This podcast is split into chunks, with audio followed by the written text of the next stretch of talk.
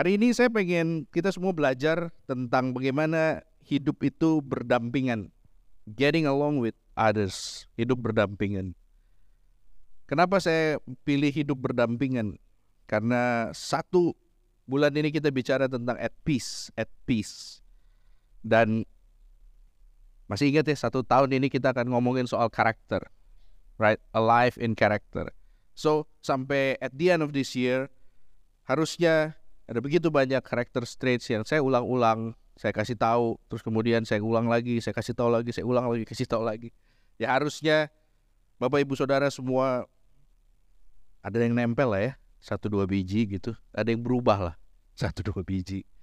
Hopefully bisa semuanya, tapi namanya manusia, roh itu penurut tapi daging lemah, ini kadang-kadang nggak semuanya. Tapi saya berharap sekali kita semua boleh bertumbuh, terus kemudian boleh ambil sedikit demi sedikit lalu kemudian bisa belajar. Oke. Okay?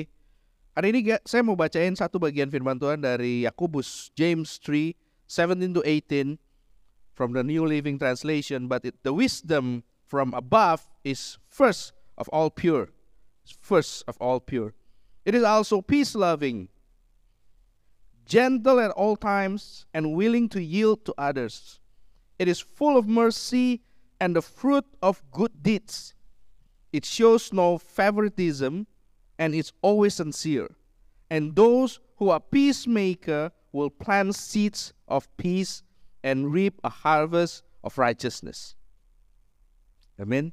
So this this verse dia bilang bahwa yang pertama itu adalah wisdom dan wisdom itu wisdomnya Tuhan. God's wisdom is number one.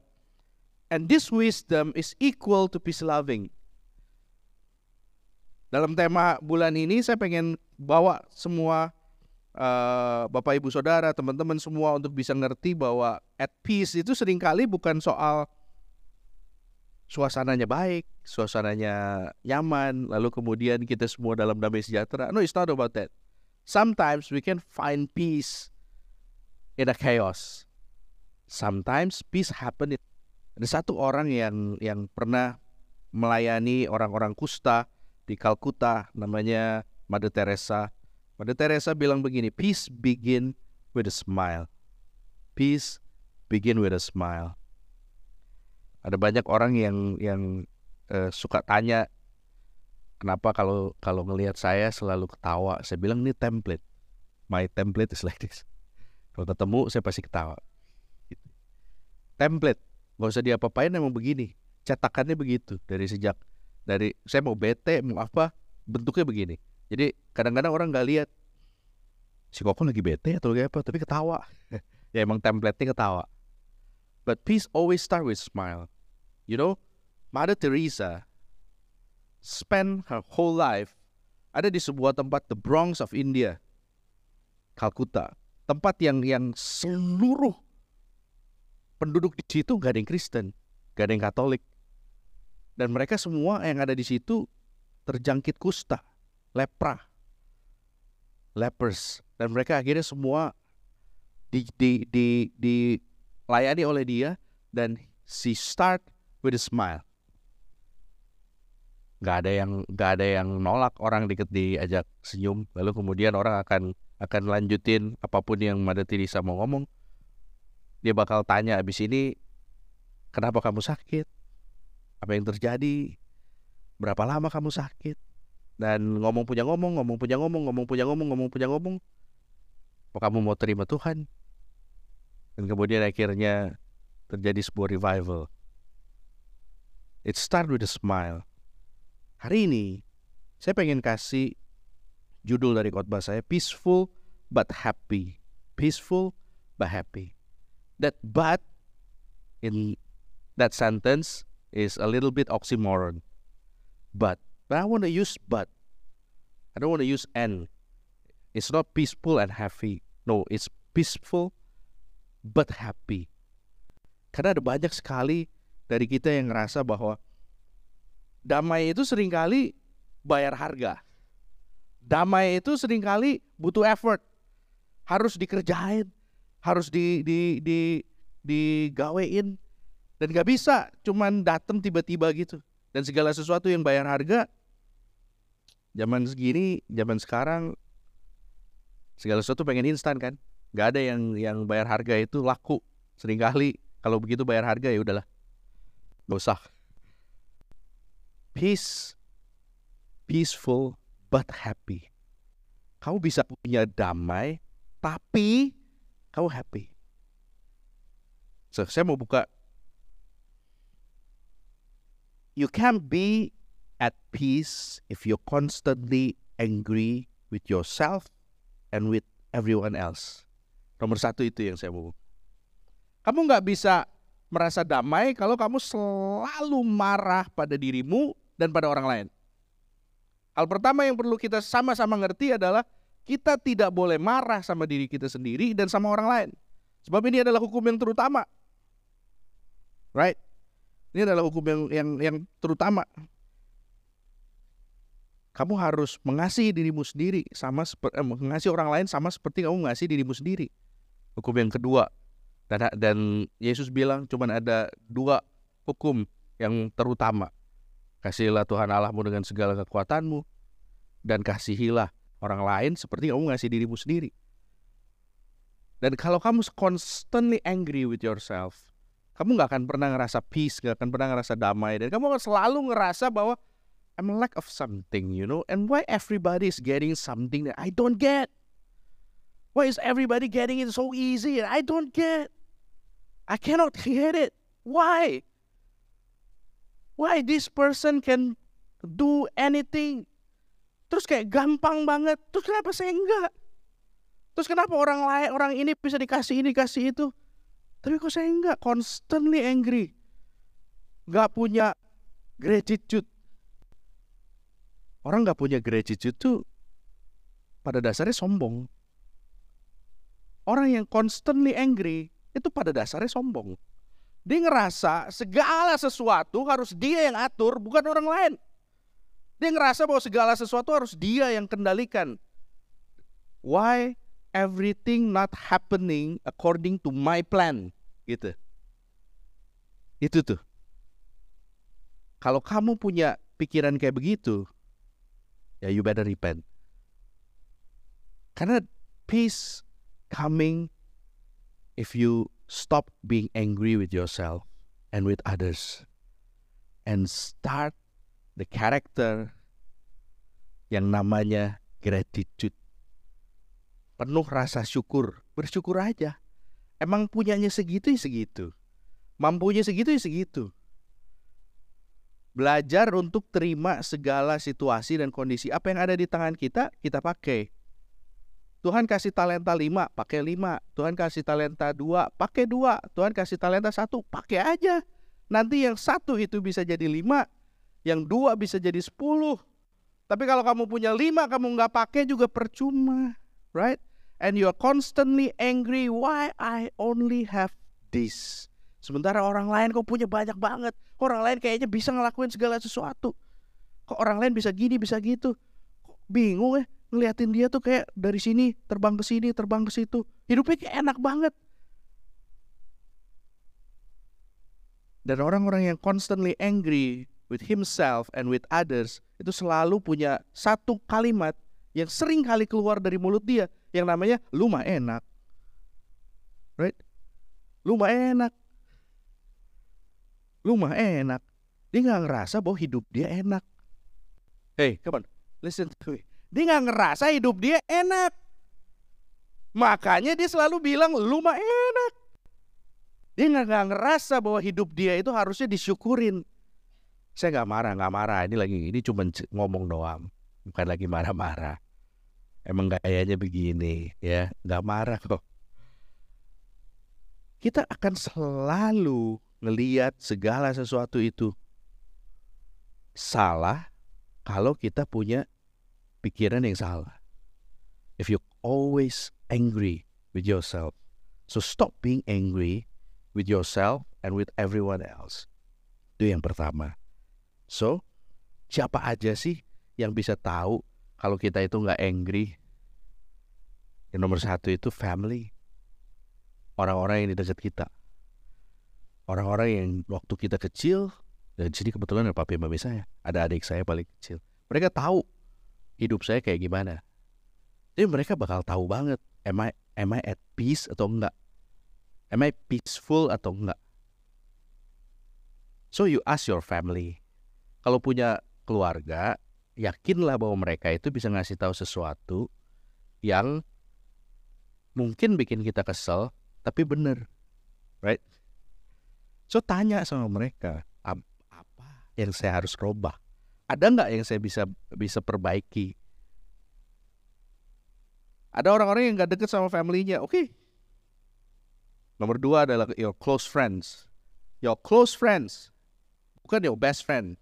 And sometimes your best friend, oh letaknya 6000 km dari sini, letaknya 2000 km dari sini, nggak tahu ketemunya juga sebuah sebulan nggak ada sekali, setahun nggak ada sekali. Oh, but he, he's my best friend. Ya iya, mau best friend kayak mau apa kayak kalau ketemunya jarang, ya kalau ketemunya jarang mah kelihatannya bagus-bagus aja. Mana ada orang ketemu jarang sekali ketemu langsung ribut? Gak ada. Orang kalau ketemu sering tuh, orang yang sering ketemu kita, tanya sama mereka, am I doing good? Dan kalau kamu punya teman, cari teman yang berani kritik kamu, Walaupun walaupun mungkin kritiknya tajam. Karena itu akan lebih bantu ke diri kamu daripada kamu punya teman cuma buat hahaha doang. Lebih baik kamu ketemu satu orang teman yang bilang, eh bro, lu bau sih, gitu, right? Kalau nggak dari mana kamu tahu kamu bau, right? Susah lo ngasih tahu teman kamu kamu bau, right? Susah, susah banget. Gua ngomong dia kesinggung, gua nggak ngomong tapi dia bau, Kan bingung kan? Terus kita pancing-pancing juga percuma. Lu sebenarnya mandi sehari berapa kali? Nggak bisa. Lu pakai deodoran apa sih? Nggak bisa. Kasih tahu dengan jelas. Oi, lu bau, bro. Ya lu mau musuhin gua habis ini sih nggak apa-apa. Tapi gua pengen kasih tahu ya, lu bau. Saya akan sangat menghargai kalau ada orang ngomong kayak gitu sama saya. Bener. Tapi percaya saya nggak bau. Yang bener nih, kalau gua bau, langsung buyar gue nah nah nah nah, nah. bercanda so peace is not an absence of difficulties or hardship at most it's a state of submission makanya peace itu datang untuk orang-orang yang ngerti arti kata submission, arti kata surrender angkat tangan sepenuh-penuhnya supaya Tuhan bisa turun tangan. Dari situ baru orang bisa dapat yang namanya peace. Dari khotbah saya beberapa minggu lalu, minggu lalu ngomongin soal peace, you better listen to that. Peace itu datang bukan karena kita itu dikasih. Tuhan kasih, tapi tidak datang begitu saja kan semua janji di Alkitab itu perlu dikerjain. Yang gratis cuma anugerah. Minta nggak minta dikasih. Tapi semua janji di Alkitab itu harus kamu kerjain. Ada syaratnya. Ada syarat dan ketentuan yang berlaku. My peace I left you. My peace I give to you. My peace I left. Tuhan Yesus bilang begitu.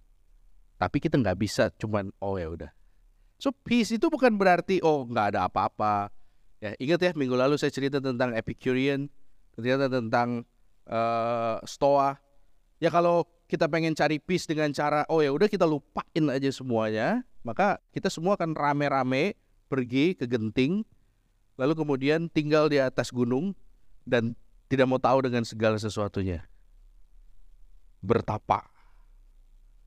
Kalau kalau Bapak Ibu Saudara pengen tahu, cari Google jangan sekarang. Jesuit. Di zaman Yesus ada orang-orang yang memanggil dirinya Yesuit.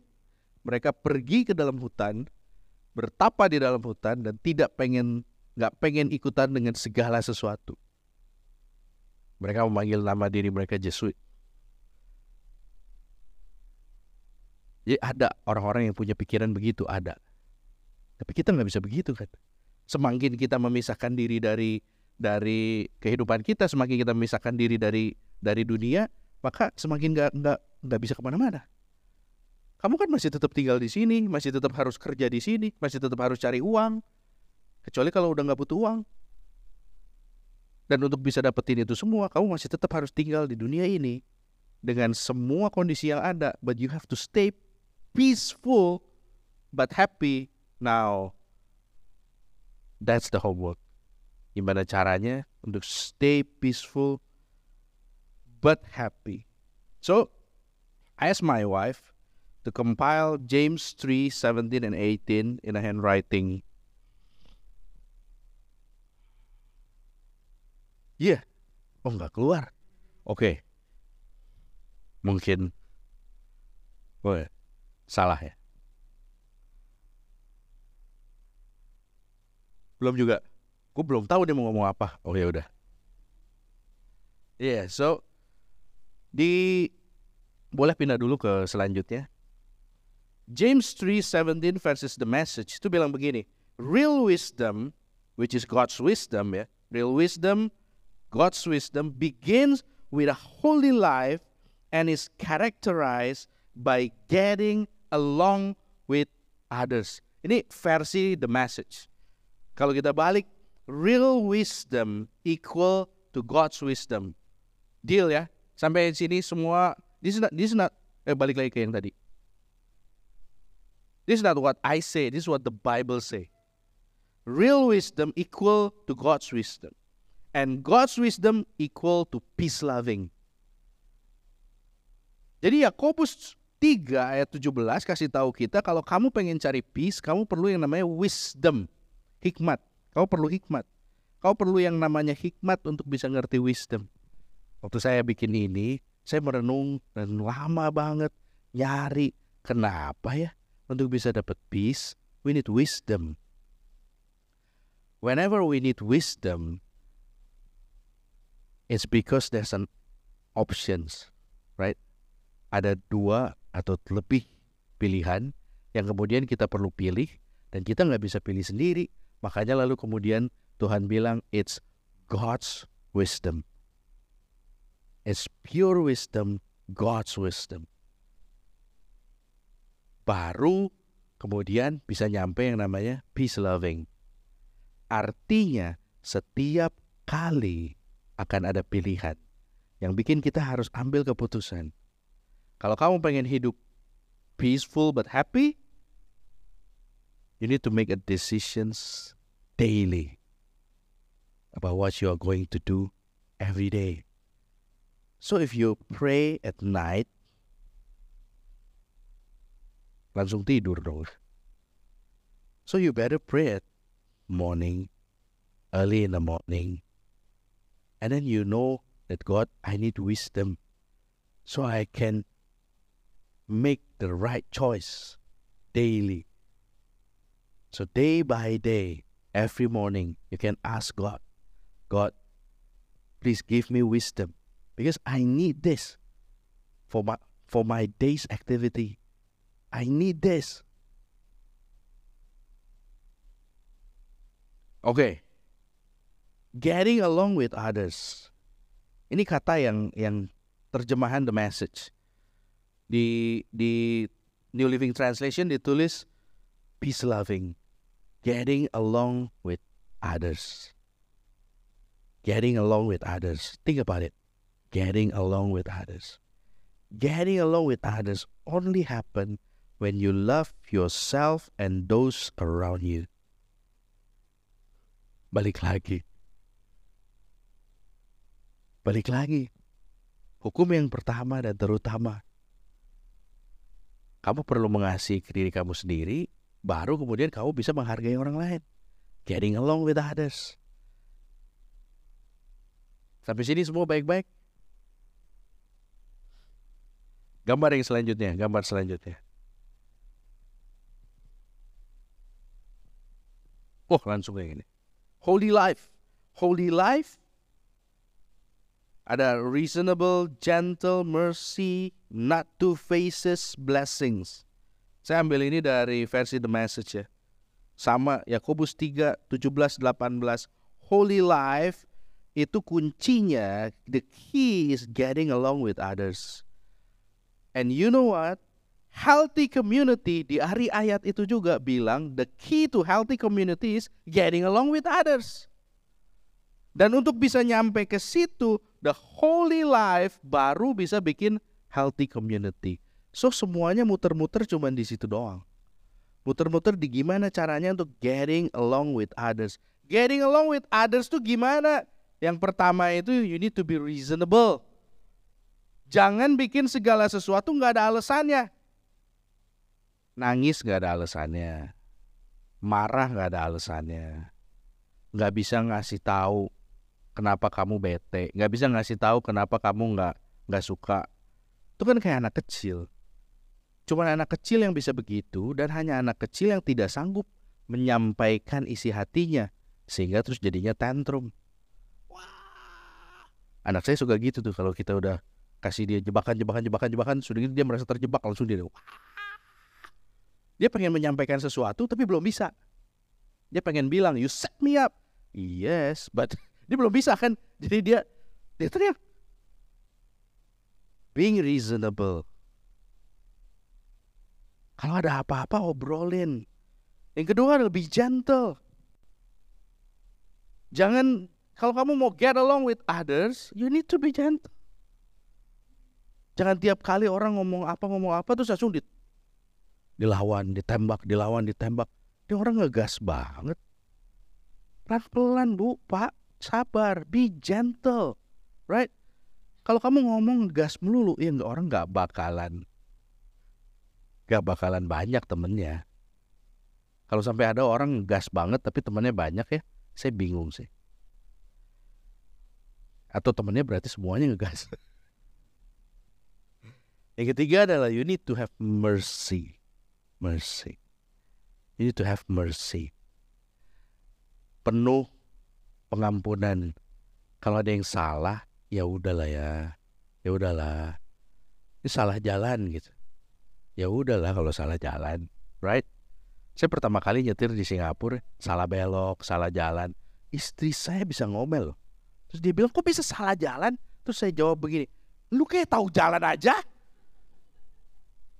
Kita kan sama-sama buta. Baca map nggak bisa. Protes lagi salah jalan. Enggak, ya enggak. Tapi kalau saya terus-terusin begitu, kan akhirnya kita jadi berantem, right? So, saya tiap kali saya jalan, salah jalan, terus kemudian pertama kali saya marah, kedua kali saya salah jalan, salah belok, ya salah belok, terus dia ngomel, ya aku bisa salah belok lagi. Ini beda, ini beda jalan, ini beda jalan keledai juga nggak jatuh di lubang yang sama dua kali, jatuh di lubang yang beda. Terus saya bilang sama dia, ya, ya I'm sorry lah, namanya juga baru. Nanti one day when I can ride home without a map, I will show you. Berapa kali saya kasih lihat nih, no map lo today, no map. Gak salah jalan lagi. Ini orang namanya baru pertama ya. So, mercy, please have mercy. Gak perlu kayak segala sesuatu perlu. Salah satu hal yang paling susah di ministry, yang have no mercy, right? Have no mercy is music.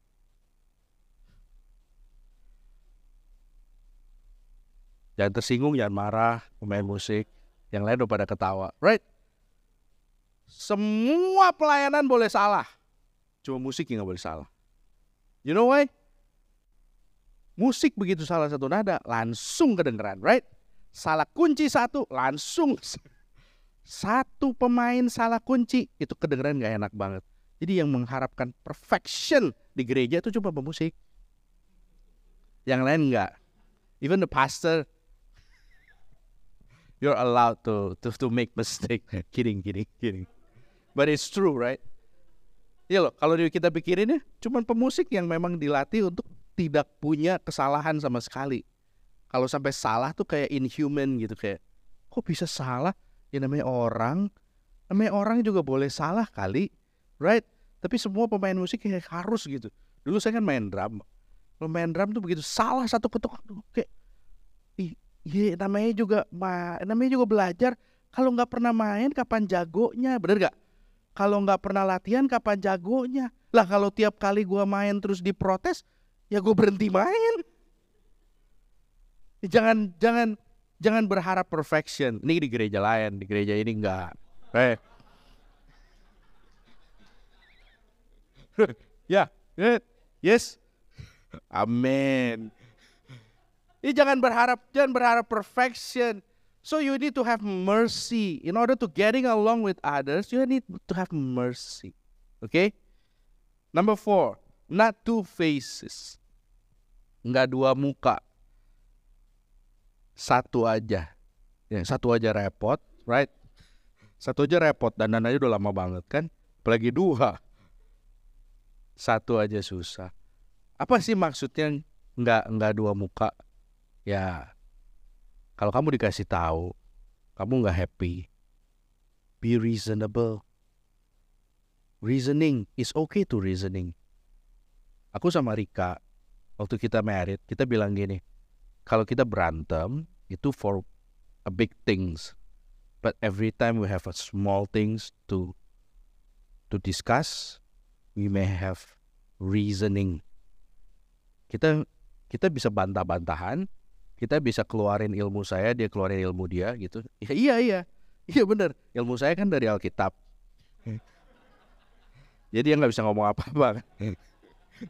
Enggak. dia kan dia kan lulusan teknik industri. Jadi buat dia segala sesuatu harus harus efisien dan harus cepat efisien dan efektif gitu kan. Pengen segala sesuatu itu cepet cepet cepet gitu.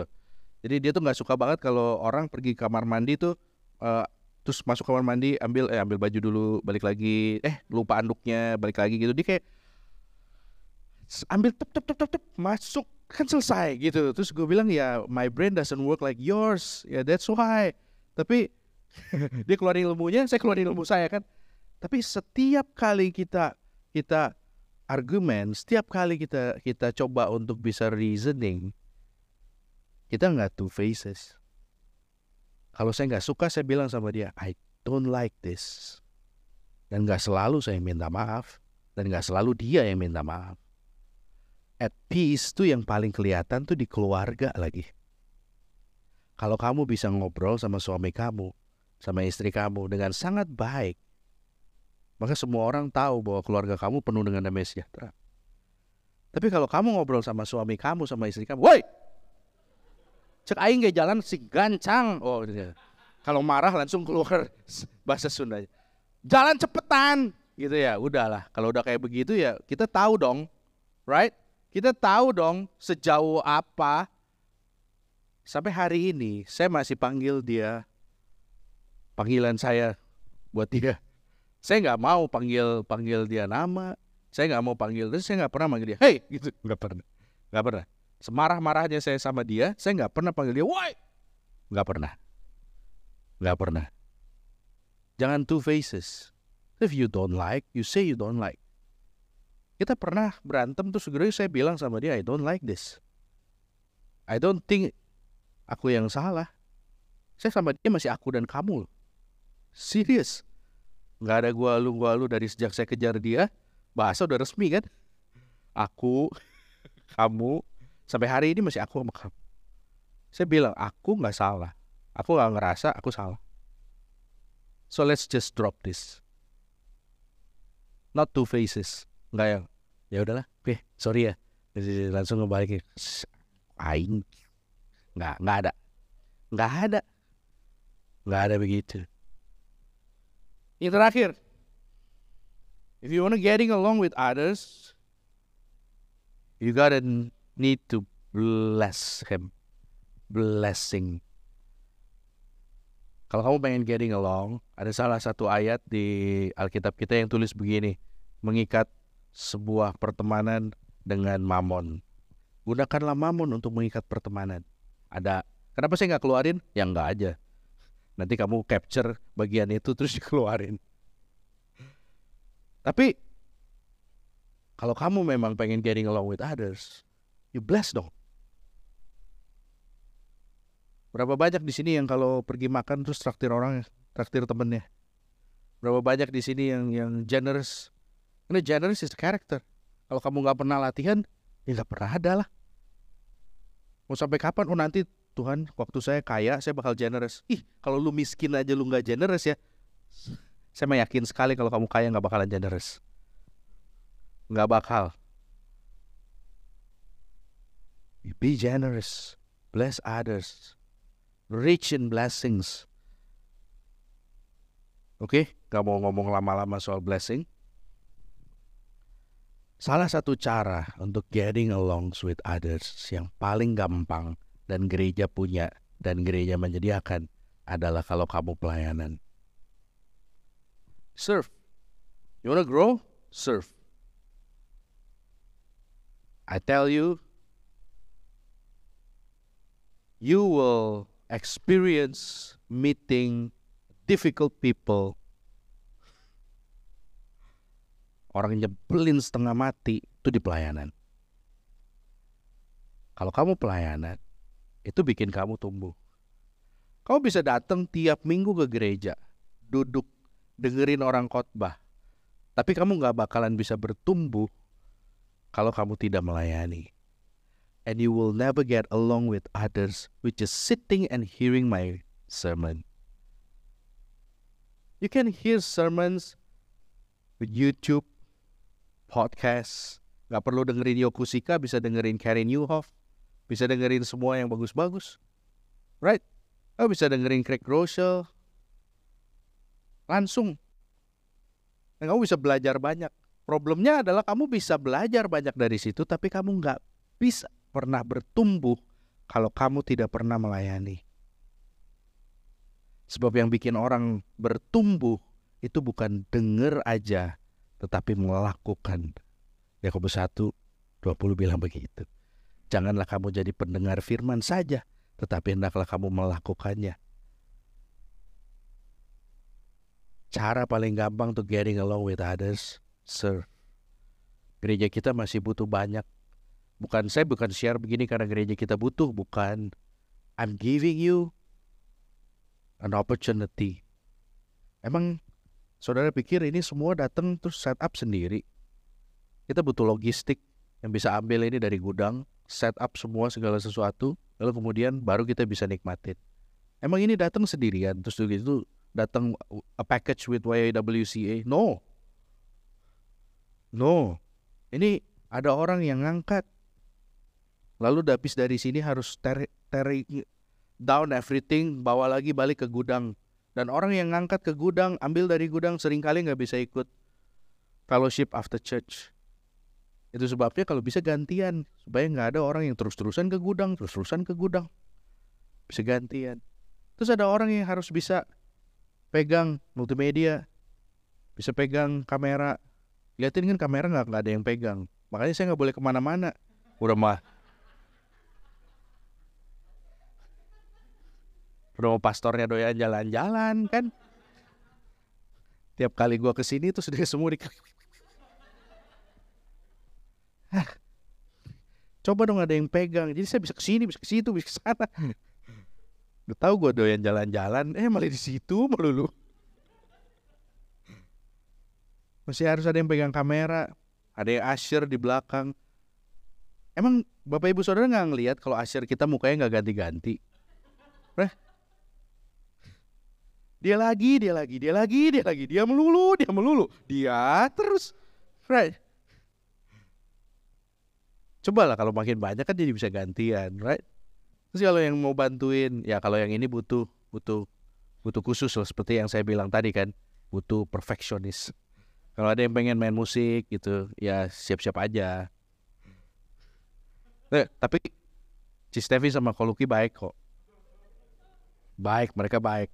Mereka sama sekali nggak peduli walaupun saudara salah kunci gitu, nggak. Ya. Paling dia teriak aja. Terus sesuatu yang mungkin lebih juga butuh butuh butuh panggilan atau butuh hati lebih adalah jadi guru sekolah minggu. Kita juga butuh guru sekolah minggu untuk bisa supaya anak-anak nggak lihatnya dia lagi, dia lagi, dia lagi, dia lagi.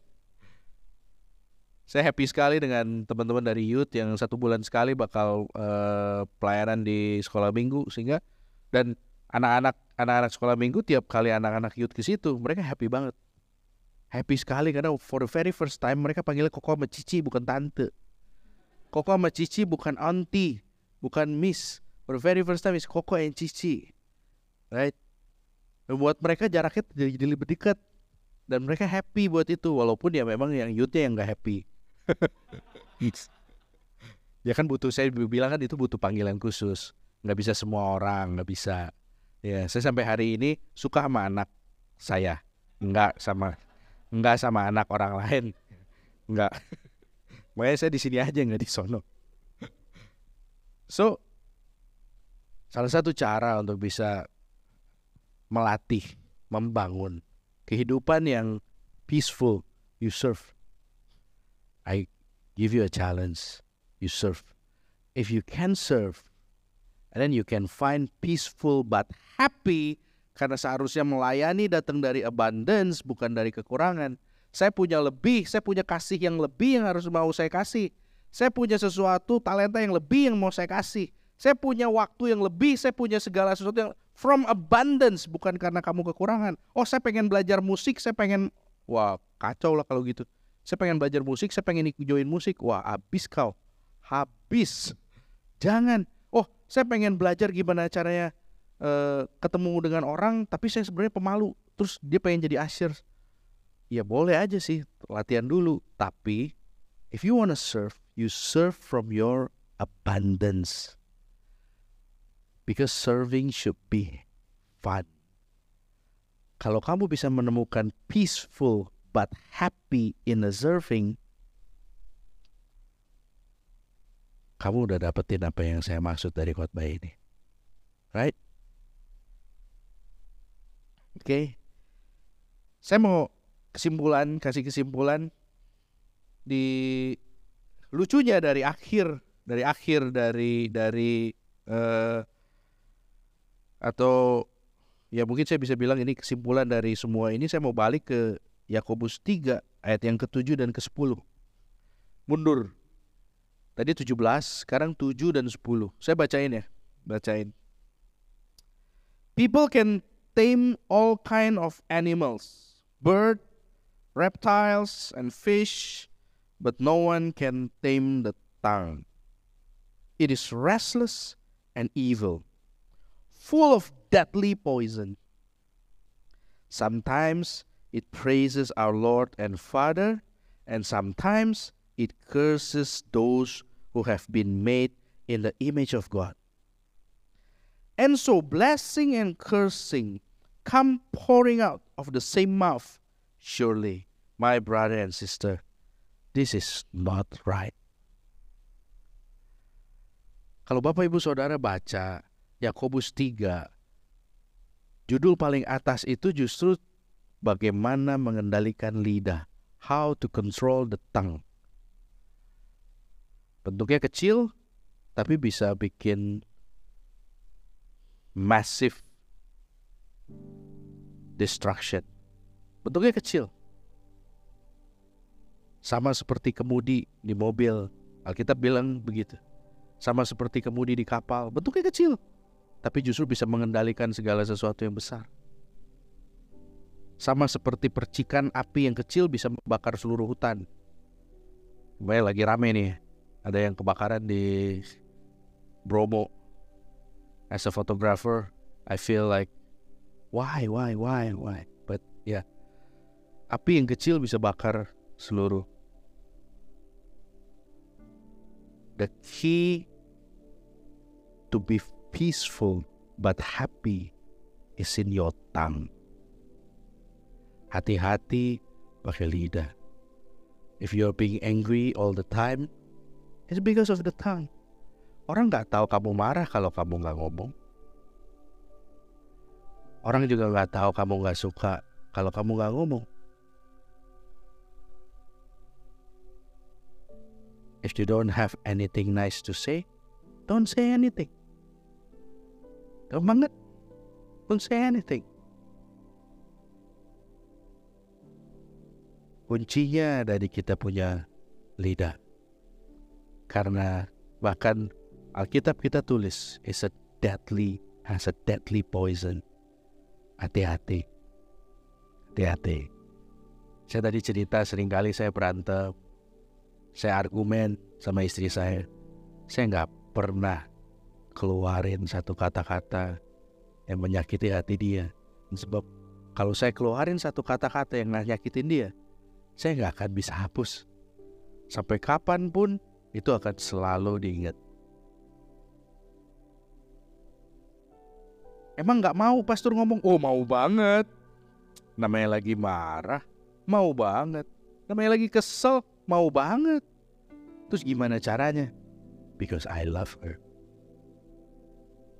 So that's why you need to love yourself and love others and love your God so that you can live peaceful but happy. Tahan diri, nggak usah semua-semua dikomentarin. Nggak segala sesuatu kudu dikomen. Hidup itu bukan sosial media. Hidup itu bukan TikTok yang terus kamu bisa komen apa pun. Now you just, yeah, two days, ya yeah, for today's context. Kamu bukan aja harus jaga lidah kamu, kamu harus jaga jempol kamu. Karena sering kali jempol kamu lebih jahat dari lidah kamu. Karena perkara lidah mungkin kamu nggak berani ngomong sama orangnya. Tapi kalau nggak kelihatan, wuh jempolnya jahatnya luar biasa. Begitu diajak ketemu one on one, gak ada ngomong apa-apa.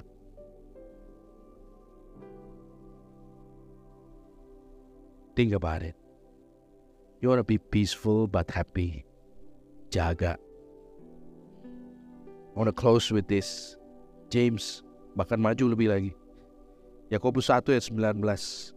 Understand this, my dear brother and sister. You must all be quick to listen. To listen. Slow to speak. And slow to get angry. Jangan kebanyakan komentar. Listen. Jangan kebanyakan source buat listen.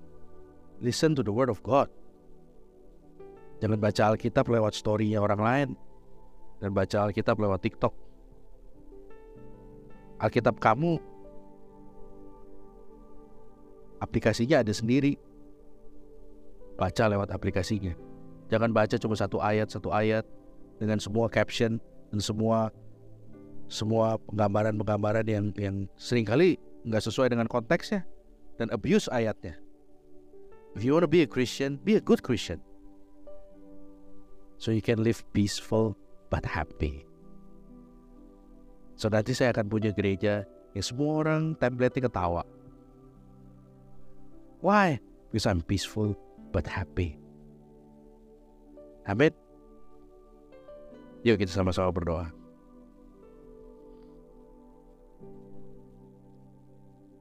Terima kasih Tuhan Yesus.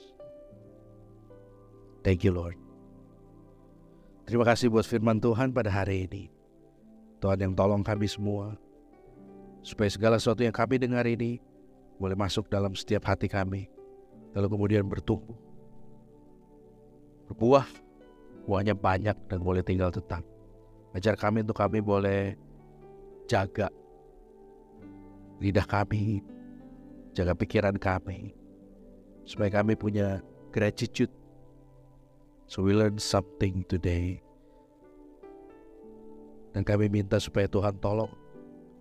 Supaya sepanjang minggu ini atau mungkin sepanjang bulan ini kami boleh belajar lewat bersyukur dengan apa yang Tuhan berikan. Sehingga kami bisa lihat dunia ini jadi dunia yang lebih baik, peaceful but happy. Terima kasih Bapak.